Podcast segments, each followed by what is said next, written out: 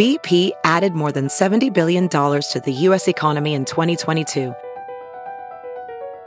Investments like acquiring America's largest biogas producer, Archaea Energy, and starting up new infrastructure in the Gulf of Mexico. It's and, not or. See what doing both means for energy nationwide at bp.com/investing in America.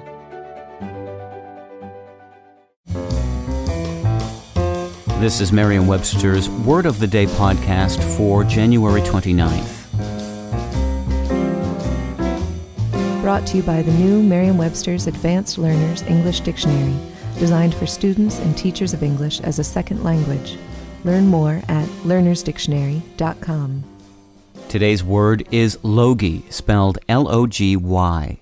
Logy is an adjective that means marked by sluggishness and lack of vitality, groggy. Here's the word used in a sentence. I was feeling logy after eating such a big meal, so I decided to take a brief nap. Based on surface resemblance, you might guess that the word logy, which is also sometimes spelled with two G's, is related to groggy, G-R-O-G-G-Y.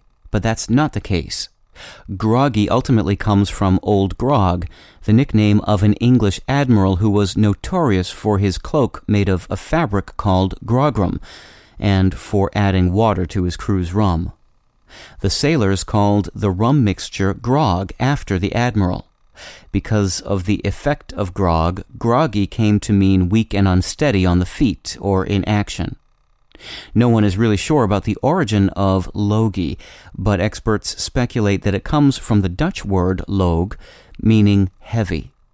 Its first recorded use in English, from an 1847 London newspaper, refers to a logy stroke in rowing.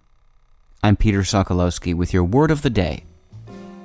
Visit the all-new learnersdictionary.com, the ultimate online home for teachers and learners of English. A free online dictionary, audio pronunciations, custom study lists, and interactive exercises are available now at learnersdictionary.com.